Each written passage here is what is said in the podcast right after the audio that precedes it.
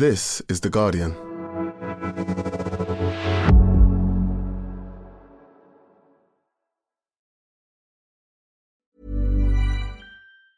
Tired of ads barging into your favorite news podcasts? Good news. Ad-free listening is available on Amazon Music for all the music plus top podcasts included with your Prime membership. Stay up to date on everything newsworthy by downloading the Amazon Music app for free or go to amazon.com slash news ad free. That's amazon.com slash news ad free to catch up on the latest episodes without the ads. Finding your perfect home was hard, but thanks to Burrow, furnishing it has never been easier. Burrow's easy to assemble modular sofas and sectionals are made from premium, durable materials, including stain and scratch resistant fabrics. So they're not just comfortable and stylish, they're built to last. Plus, every single Burrow order ships free right to your door. Right now, get 15% off your first order at burrow.com slash ACAST. That's 15% off at burrow.com slash ACAST.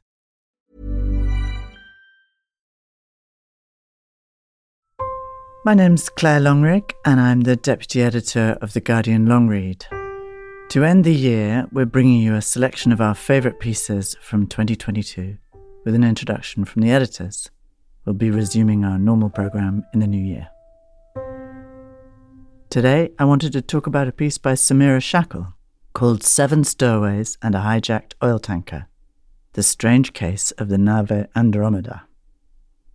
This piece began with a conversation between my colleague David Wolf and one of our regular contributors, Samira Shackle, after a major incident in the Channel in October 2020 in which dangerous stowaways had apparently threatened the crew of an oil tanker. It was supposed to be some sort of terrorist event, massively reported in the press as an invasion of our shores, you know, the integrity of Britain under threat. And then a few months later, it was reported that no hijacking had taken place. Nobody had been arrested or charged or convicted. So they thought this was a bit weird and worth looking into what actually happened. So the story follows through an amazing bit of reporting by Samira who these stowaways were, where they boarded the ship, which was in Nigeria, how difficult and dangerous it is to stow away on a ship, and then how maritime law and different conventions actually prevent the ship from being able to put these stowaways off at any port along the way. So they get caught up in this very strange situation where, you know, the people aren't doing any harm on board, but they can't actually get rid of them and they, they can't put into port along the way. So it becomes a major drama. And I think it took Samira a really long time to find the original crew and these stowaways and interview them and to generally tease out what had actually happened. Basically, the authorities had invented a terrorist attack in order to foil it. It's an absolutely brilliant piece of reporting with beautiful production. There's a very dramatic use of the radio communications from the ship and wonderful sound. So it's it's an extraordinary story and a an amazing piece of work that took, I think, a couple of years, but well worth a listen. This episode contains strong language. Welcome to The Guardian Long Read, showcasing the best long form journalism covering culture, politics, and new thinking. For the text version of this and all our long reads, go to theguardian.com forward slash long read. Seven Stowaways and a Hijacked Oil Tanker The Strange Case of the Nave Andromeda by Samira Shackle.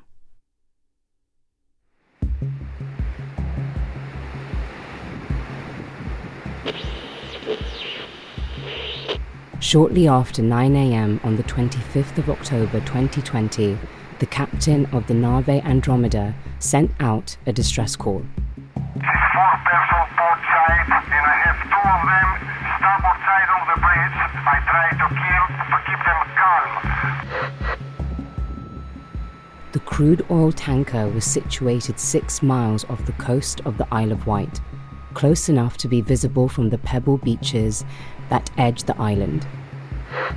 In Greek accented English, the captain, Antonis Peros, said that seven stowaways who had boarded the ship in Nigeria had escaped from the cabin where they were locked. I try to keep them calm, but I need immediately, immediately agency assistance. But I need immediately, immediately For their safety, he said, most of the 22 members of the crew were now locked into a secure area of the ship known as the Citadel.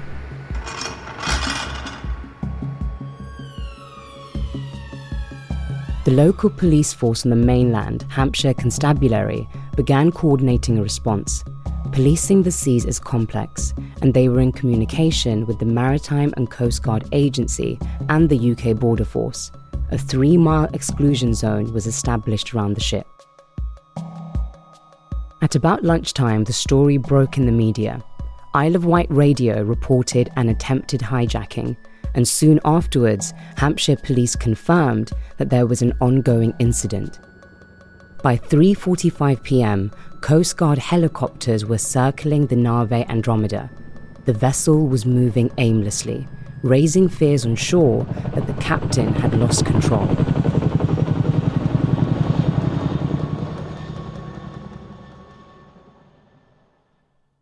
Hampshire police told journalists that the stowaways had made verbal threats to the crew. Apart from that, not much was known. Within government, there was anxiety. There's all sorts of directions this could have gone in. The ship's crew assassinated, the ship damaged in some way and hitting the coastline, or itself being used as some form of weapon to drive in and hit a port. Tobias Ellwood, Conservative MP and chair of the Commons Defence Select Committee, told me 18 months after the incident, we're talking about minute by minute decision making. The police requested military assistance, and later that afternoon, Home Secretary Priti Patel and Defence Minister Ben Wallace gave the go ahead for an operation by the Navy's Special Boat Service, or SBS. At around 7:30 p.m., the operation began 16 elite troops from the SBS stormed the tanker by sea and air, backed by airborne snipers. Commandos fast roped onto the deck from Wildcat helicopters and scaled the ship's hull from high powered inflatable boats. The operation, which took more than 10 hours to coordinate, was over within nine minutes. Before 8 p.m., the ship was secured, the stowaways handcuffed and awaiting arrest. Soon afterwards, the Nave Andromeda was brought into dock at Southampton. The seven stowaways were arrested on suspicion of seizing or exercising control of a ship by use of threats or force. They were led off the Nave Andromeda in handcuffs, past a sign announcing, Welcome to the port of Southampton, gateway to the world. The government ministers involved in the operation were keen to highlight its speed and success. In dark skies and worsening weather, we should all be grateful for our brave personnel. People are safe tonight thanks to their efforts, said Wallace in a statement released 40 minutes after the ship was secured. Patel thanked police and armed forces for their quick and decisive action. Although it was still not clear exactly what had happened on the ship, that evening, lawyers for the company that owned the Nave Andromeda said it was not a hijacking. Wallace told journalists the next day that there was a clear threat to life on the ship. The Daily Mail reported that stowaways smashed glass on board and made threats to kill. Former Royal Navy Rear Admiral Chris Parry told Good Morning Britain next time they could be terrorists. The story of a heroic mission to defeat a hijacking in the Channel seemed to arrive at just the right time. In the summer of 2020, the number of migrants crossing the Channel had rapidly increased. In July and August, more than 2,000 migrants had attempted the crossing, compared with 500 in the same period in 2019 politicians and the media had seized on these crossings as evidence of Britain's failure to protect its borders. On one occasion, the BBC deployed a journalist to stand at the cliffs and literally count the approaching boats. Just weeks before the Nave Andromeda incident, Patel had pledged to crack down on small boat crossings. According to documents later leaked to the press, Proposed solutions had included building floating walls across the channel, one of the world's busiest shipping routes, and using water cannon to create waves that would push boats away from British shores. By January, all charges against the stowaways on the Nave Andromeda had been dropped after the Crown Prosecution Service, or CPS, said that new evidence cast doubt on whether the ship or the crew were in fact put in danger.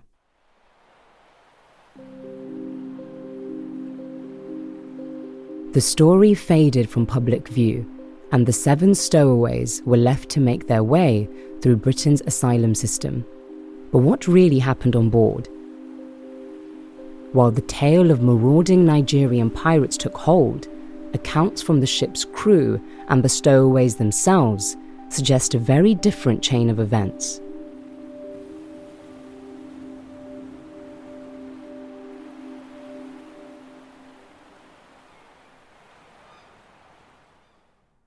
Michael did not intend to stow away.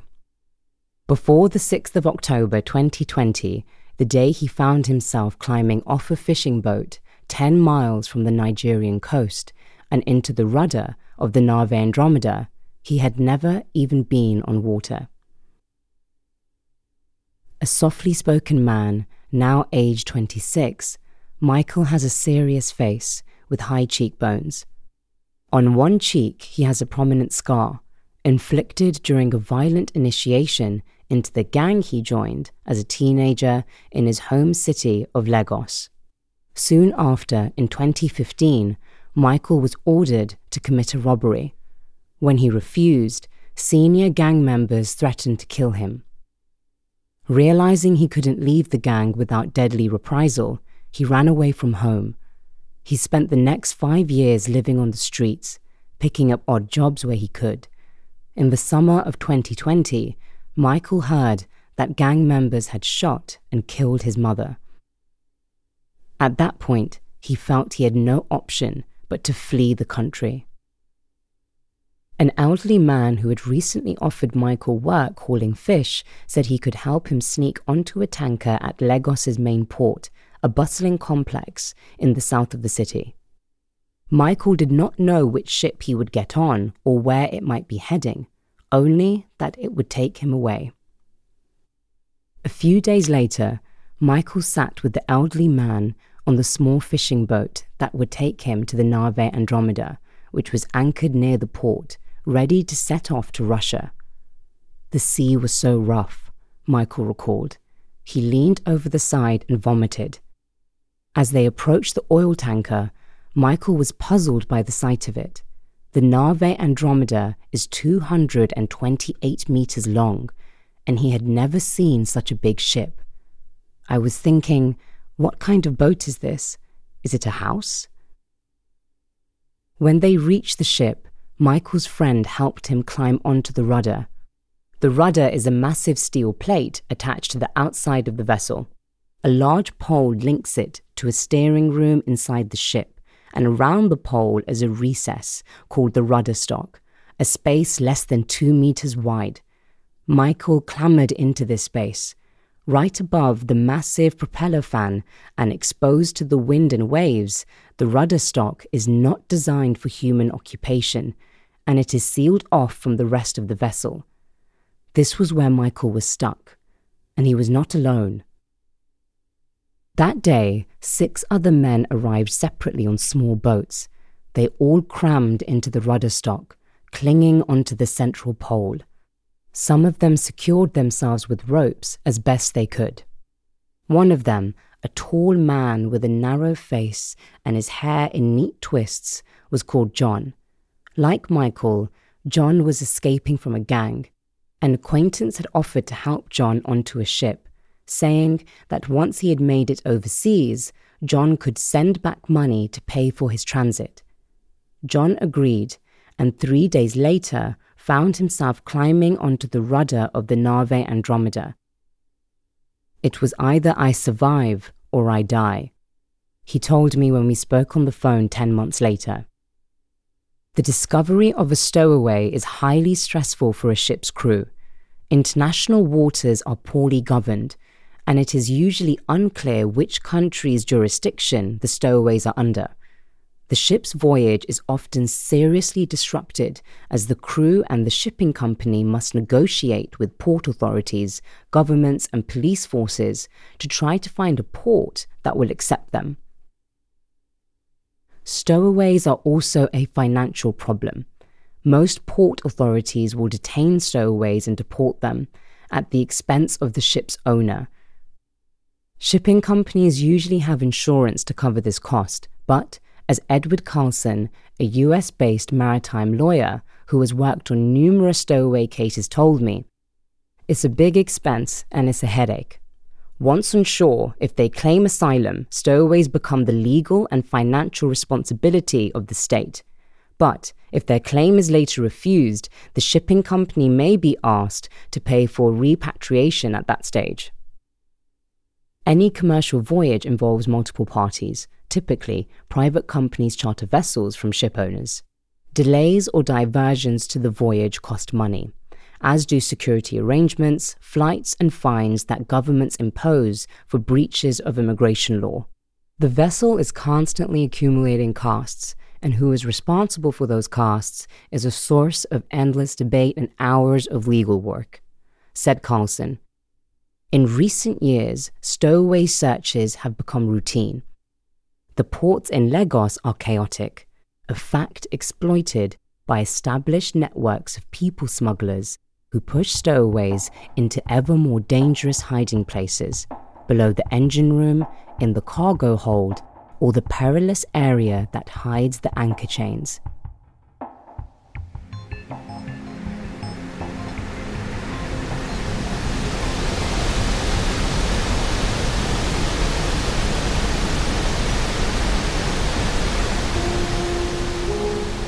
It was noisy in the rudder stock, between the roaring of the waves and the metallic thrum of the propeller fan. Salt water lashed at the stowaway's skin, and as the Nave Andromeda pulled out of the port, the men lurched from side to side. They agreed to share their scant supplies of food biscuits, powdered cassava, and bottled water. They speculated that they might be there for one or two days. Night fell. Morning came. Michael tried not to think about falling in, but with nothing visible apart from the deep blue of open water, it was difficult to think of anything else. Proper sleep was impossible. If you fell asleep, you would fall into the water, and that would be the end of your life. John told me. It's just open sea, so no matter how you swim, you can't survive it. Night fell again. The ropes caused cuts and welts on the men's skin, and their muscles ached from clinging on. Their surging adrenaline meant they didn't feel much hunger, but thirst began to set in as seawater drenched them from all sides.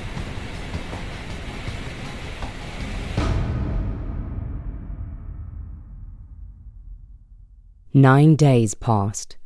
On the 15th of October, Michael saw land. Gradually, buildings came into view. The Nave Andromeda had reached Las Palmas port on the Spanish island of Gran Canaria, where it was scheduled to stop to restock on food and fuel. The stowaway saw a small tugboat sailing out from the port. This was their chance. They clambered out of the small recess where they were hiding and onto the top edge of the rudder. They shouted and waved, summoning the last of their strength to bang on the sides of the ship, desperate to be noticed and taken to land. Someone on the tugboat spotted them and radioed the captain of the Nave Andromeda, who spoke to the port authority. The vessel came to a stop.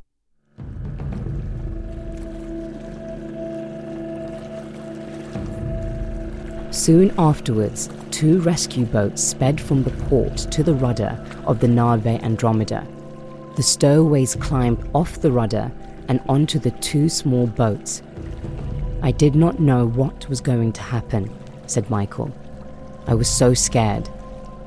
But the rescue boats did not sail into port as the men had hoped. Instead, they pulled up beside a ladder that led up to the deck of the Nave Andromeda. The stowaways were ordered to climb up the ladder, and the rescue boats went back to port. The seven men were now the responsibility of the ship's captain.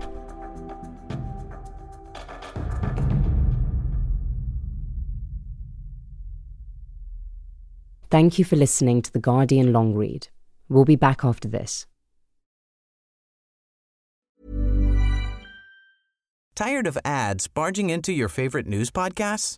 Good news. Ad-free listening is available on Amazon Music. For all the music plus top podcasts included with your Prime membership. Stay up to date on everything newsworthy by downloading the Amazon Music app for free or go to amazon.com slash news ad free. That's amazon.com slash news ad free to catch up on the latest episodes without the ads. The audio long read is supported by BetterHelp. Here's a question. If you had an extra hour in your day, what would you do with it? Watch TV? Read a book? Hmm, meet up with a friend? Hmm, maybe a little nap? A lot of us spend our lives wishing we had more time. But for what? Perhaps to best answer that, you need to work out what's truly important to you, then make that a priority. Therapy can help you work out what's most important to you. It isn't just for those who've unfortunately experienced trauma in their lives. Therapy can be helpful for learning positive coping skills and for setting boundaries. It can empower you to be the best version of yourself.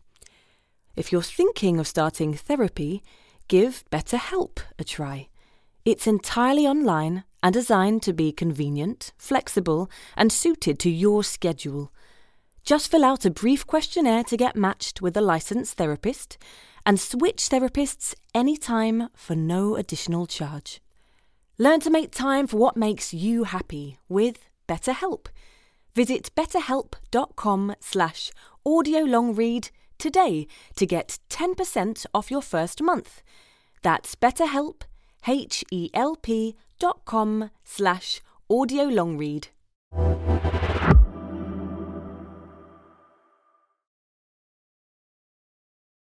Welcome back to the Guardian long read.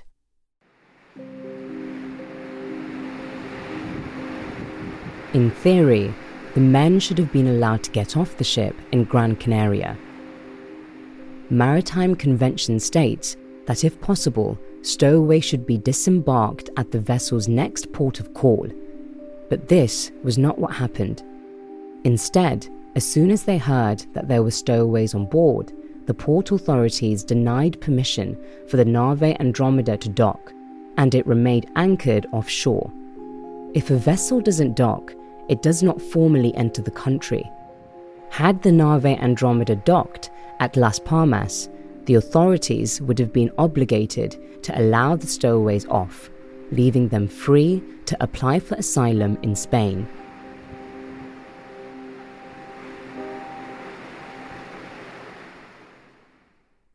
The decision by the port authorities in Gran Canaria should have come as no surprise. Less than a fortnight earlier, on the 6th of October, an almost identical incident had taken place at the same port. The Champion Pula, another oil tanker, had left Lagos 10 days earlier. On reaching Las Palmas, four stowaways were discovered in the compartment above the rudder. The Spanish authorities would not keep them. That incident ended relatively quickly. The Champion Pula's next scheduled port was Harrier in Norway, where the men were allowed to disembark and claim asylum. But if multiple ports refuse to allow a ship carrying stowaways to dock, the vessel can effectively become trapped at sea. There are very few jurisdictions that accept stowaways with open arms, one shipping insurance executive told me, adding that this is a particular problem in Europe and the US, owing to increased hostility towards migration. This is despite the fact that the numbers involved are relatively small. In 2018, the most recent year for which statistics are available, there were 90 recorded stowaway events on ships worldwide involving around 230 people. The real number is likely to be higher since this only includes cases in which an insurance claim was made. Nevertheless, stowaways on ships still represent a tiny proportion of migrants. Once it was clear that Spain would not allow the stowaways to disembark, Michael, John, and the other five sat on the deck of the Nave Andromeda as the crew tried to work out where the men could sleep. Albert, a Filipino man in his late 40s, was a low ranking member of the crew. He is a man of strong opinions who has learned to keep his views to himself during two decades of working in the strictly hierarchical world of shipping.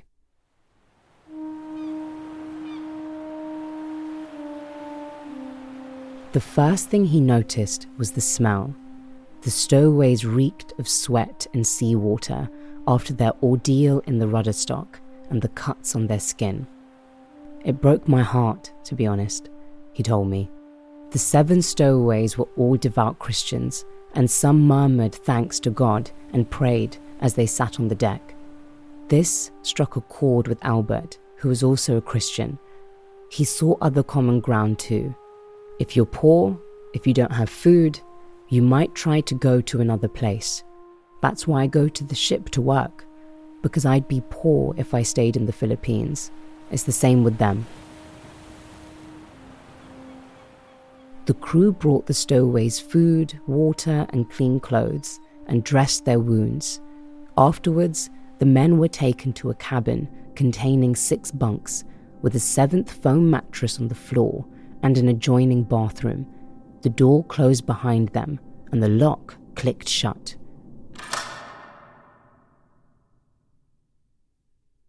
Later in the day, Peros, the captain, came to the cabin the stowaways told him that they wanted to get onto land and didn't care which country they went to. Peros, who declined to be interviewed for this story but referred us to his employers, Navios, explained this wouldn't be possible in Gran Canaria, but that he would try to make an unscheduled stop in France and let them out there. The next day, the 16th of October, the Nave Andromeda set sail. Over the next five days, the stowaways settled into a strange sort of routine, mostly confined to their cabin. Someone from the crew brought food and water three times a day, and once a day they were escorted to the deck for fresh air. Most days, Peros or the superintendent, Yanis Zafarakis, came to their cabin to update them and check in. Zafarakis also declined to comment.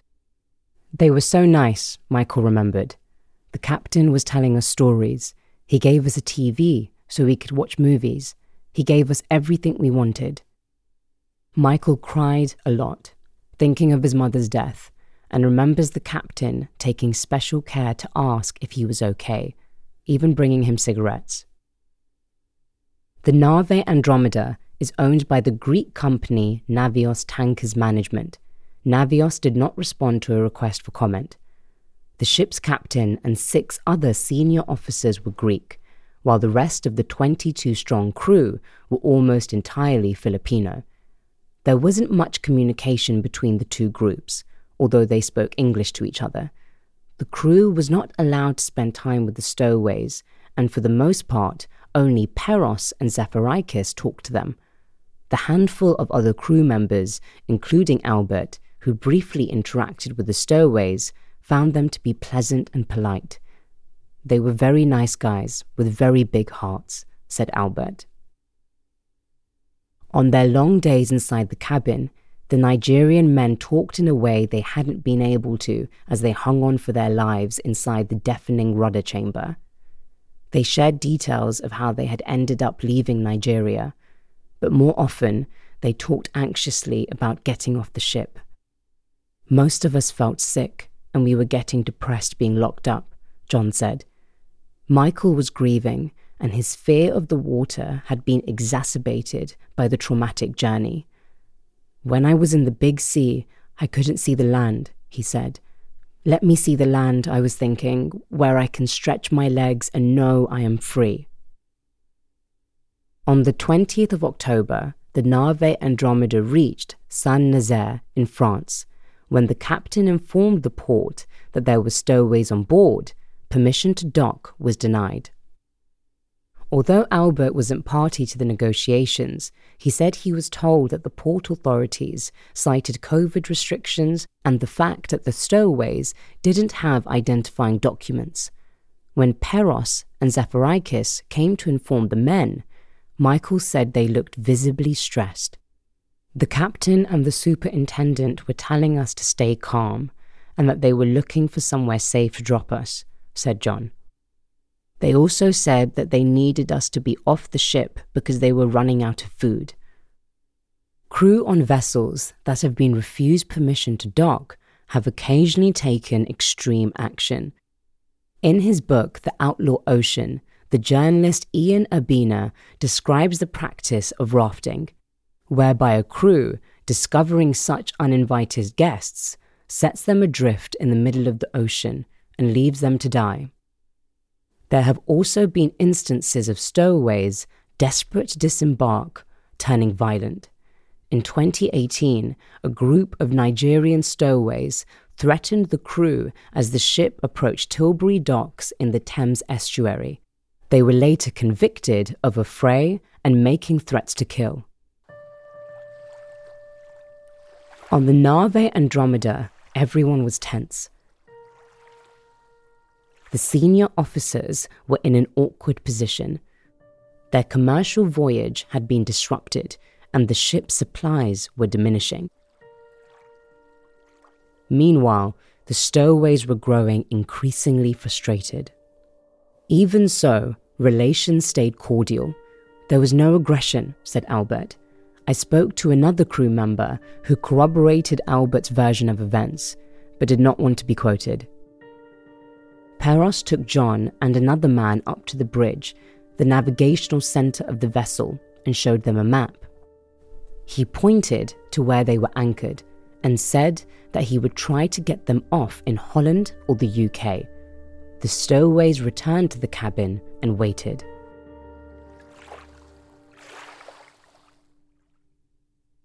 After the refusal in France, the Nave Andromeda drifted for a few days while the senior officers and Navios, the shipping company, tried to work out what to do. Concerns about the financial implications filtered down to Albert and the rest of the crew. The stowaways' meals were reduced from three a day to two. On the 24th of October, Albert saw the six Greek officers gathered on the ship's bridge for a meeting with Navios's head office in Athens dialed in. Another crew member confirmed that this meeting took place. Later that evening, according to Michael and John, Peros came to the cabin and said that at 10 a.m. the next day, they would be dropped in Southampton, England. The ship's chef was told to prepare breakfast early because the crew would be doing a drill. The next morning, the crew ate breakfast together at around 7 a.m.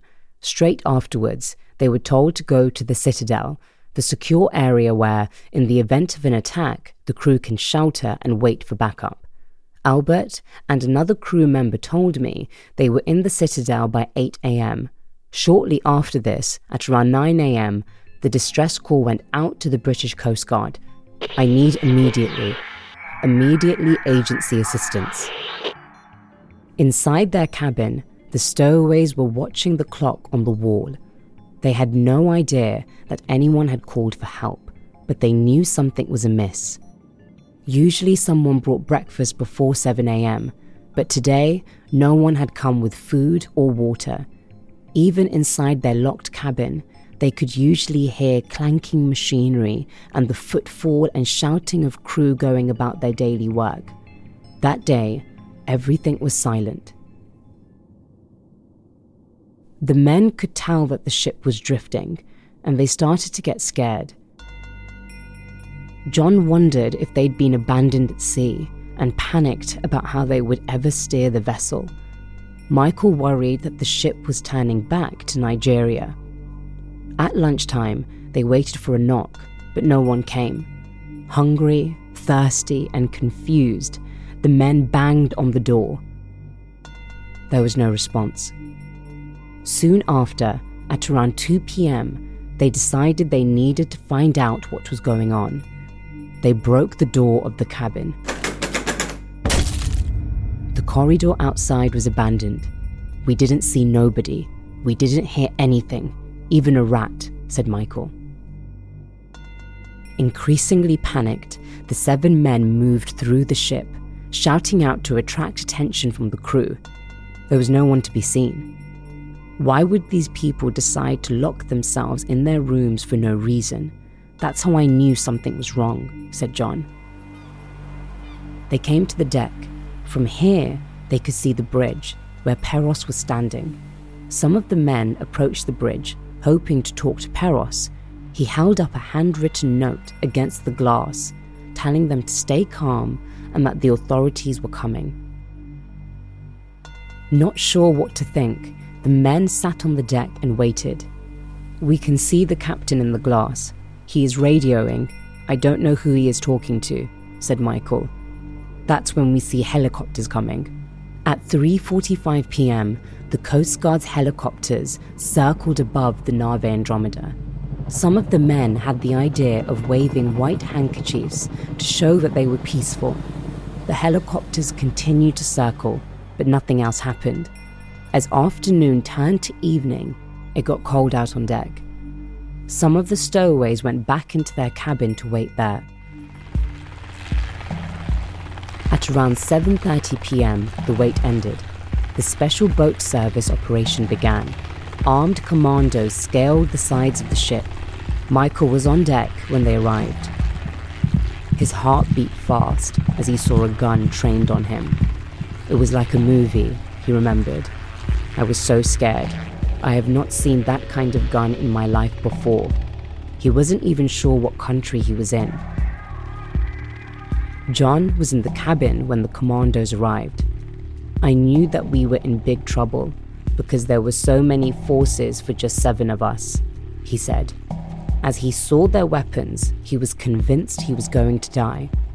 I had nothing to defend myself, and even if I did, what could I do against so many guys who looked like they should be going to a war front?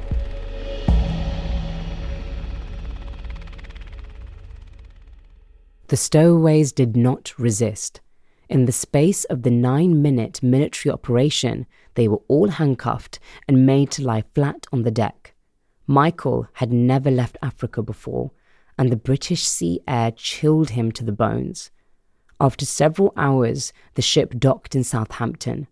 Almost three weeks after, they had climbed onto the rudder in Lagos. The seven men were led off the Nave Andromeda in handcuffs and taken to Southampton Central Police Station, a red brick building across the road from the port. On board the ship, they had felt like they were in prison, but their confinement was just beginning.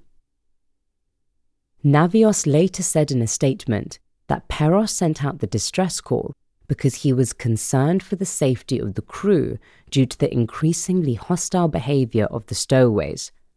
This is certainly possible, but according to the accounts of some crew members and stowaways, it seems that the distress call was made several hours before the stowaways broke out of their cabin, the event cited as the trigger for the call, and that the crew were locked in the citadel long before this happened. Whatever the reasoning behind the distress call, as soon as it was made, the incident took on a life of its own. The British press and British politicians quickly described it as a hijacking. But hijacking is a specific crime. The term refers to the seizure of a commercial vehicle by force or the threat of force. It is not a term that Peros used in his distress call, nor is there any evidence that he or anyone else from Navios suggested that there was a risk of the crew losing control of the ship, or indeed any attempt by the stowaways to seize it.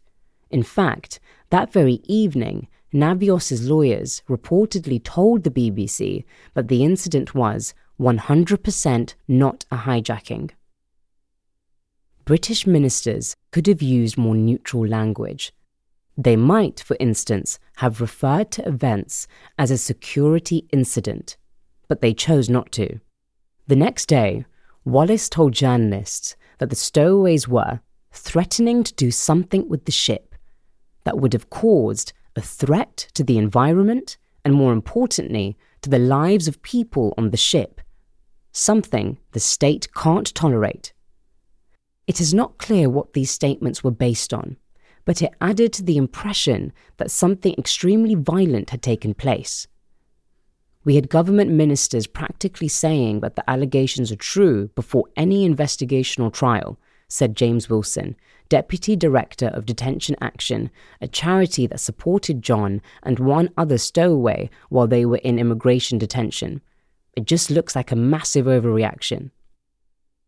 John, Michael, and the other men spent three nights at Southampton Police Station before being released on bail and transferred to Colnbrook Immigration Removal Centre, a drab building close to Heathrow Airport. They were confused about what had happened on board and all denied the allegations of violence. John panicked that he would be sent back to Lagos and murdered by the man who had put him on the boat. He still owed money for his passage. Michael relied on his religious faith telling himself that God would not allow him to be punished for a crime he did not commit. I know I am not a hijacker, he said to himself. The vessel sat at Southampton port for a few days. No one was allowed on or off the ship because police were treating it as a crime scene.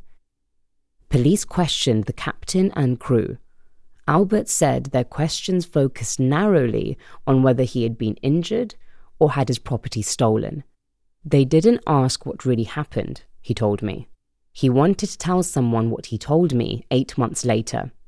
It's not a hijack. It was just a drama. It's a story only. A big fucking lie.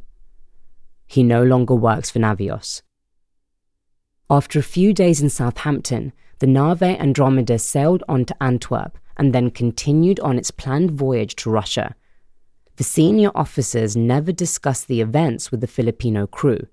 In Albert's view, the decision to withhold food and water from the stowaways, which led directly to them breaking down the door of their cabin, was a deliberate provocation. Of course, there is a reasonable explanation. The rations may have been reduced due to food shortages and it is not unusual to lock stowaways into a cabin when approaching a port so that they don't try to escape and swim to shore. But this does not explain the distress call. For all the puzzling inconsistencies, one of the Greek officers, speaking on condition of anonymity, described the incident as piracy and told me that everything written about it was true. Just before Christmas, two of the stowaways were charged with conduct endangering ships under the Merchant Shipping Act. They were taken to prison. The other five men remained in detention, waiting to hear if they would be charged too. A few weeks later, the CPS dropped charges against all the men on the grounds that there was no realistic chance of conviction.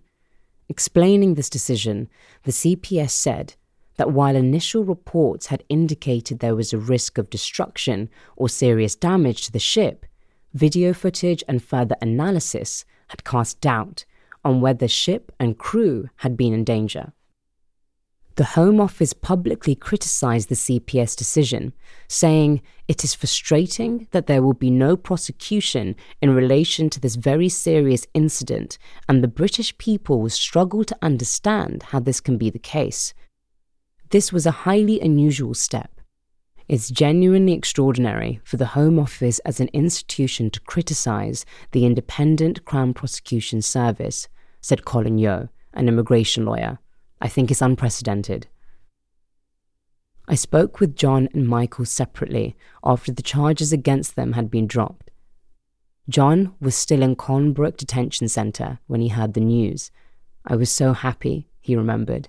They did good research and justice prevailed. But the stowaways' ordeal was not over. Seeking asylum in the UK is a complicated and slow process. The Refugee Council estimates that it takes most people between one and three years. Over the next few months, the stowaways were released from immigration detention one by one and given temporary accommodation around England. John was first sent to a small town in the northwest, then to Manchester, where he is currently staying. He read news reports about the incident on the Nave Andromeda online. I didn't know why the Home Office was pressuring the CPS to send us to prison, he said. Asylum seekers are not allowed to work or go to college, and so he spends a lot of time alone in his room. He misses his six fellow stowaways. They formed a close friendship on the ship, which developed while they were locked up in the same detention center. They keep in touch, chatting on Facebook or on the phone, but they're scattered around the country now, and it isn't the same.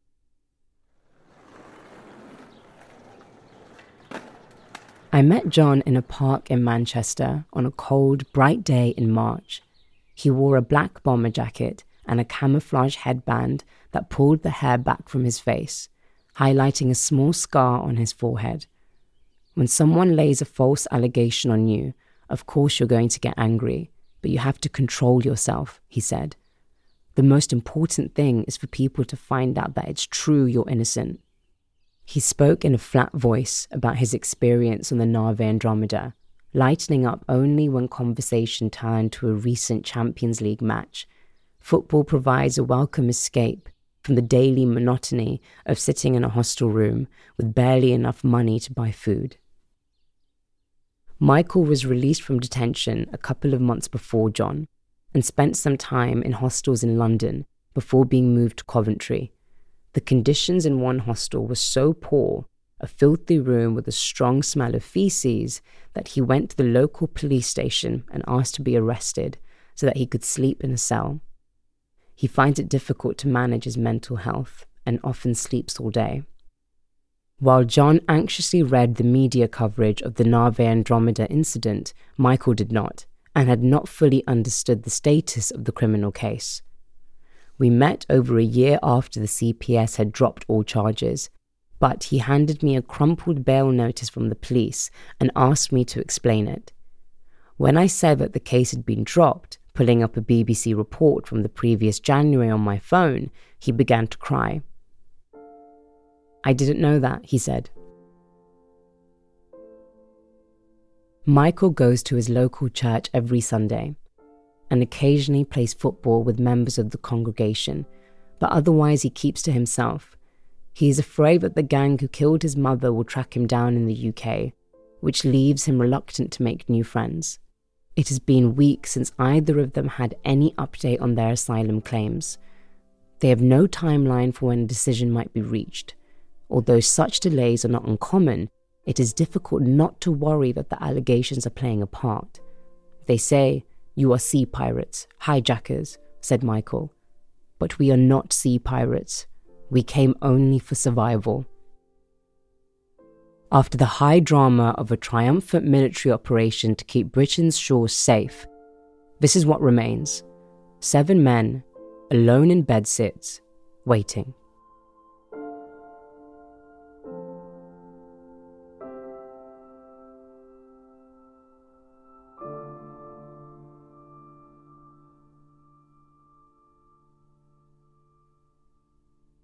That was Seven Stowaways and a Hijacked Oil Tanker The Strange Case of the Nave Andromeda by Samira Shackle. Read by Sayan Sarvan and produced by Jessica Beck. The executive producer was Danielle Stevens. For more Guardian long reads in text and a selection in audio, go to theguardian.com forward slash long read or find us on SoundCloud at soundcloud forward slash The Guardian Long Read.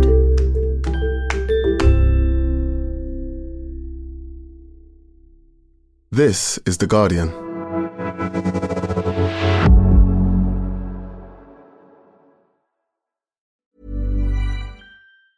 Tired of ads barging into your favorite news podcasts? Good news. Ad-free listening is available on Amazon Music for all the music plus top podcasts included with your Prime membership. Stay up to date on everything newsworthy by downloading the Amazon Music app for free or go to amazon.com slash news ad free. That's amazon.com slash news ad free to catch up on the latest episodes without the ads. Join us today during the Jeep Celebration event. Right now, get 20% below MSRP for an average of 15178 under MSRP on the purchase of a 2023 Jeep Grand Cherokee Overland 4xE or Summit 4xE. Not compatible with lease offers or with any other consumer incentive offers. 15,178 average based on 20% below average MSRP from all 2023 Grand Cherokee Overland 4xE and Summit 4xE models in dealer stock. Residency restrictions apply. Take retail delivery from dealer stock by 4 1. Jeep is a registered trademark.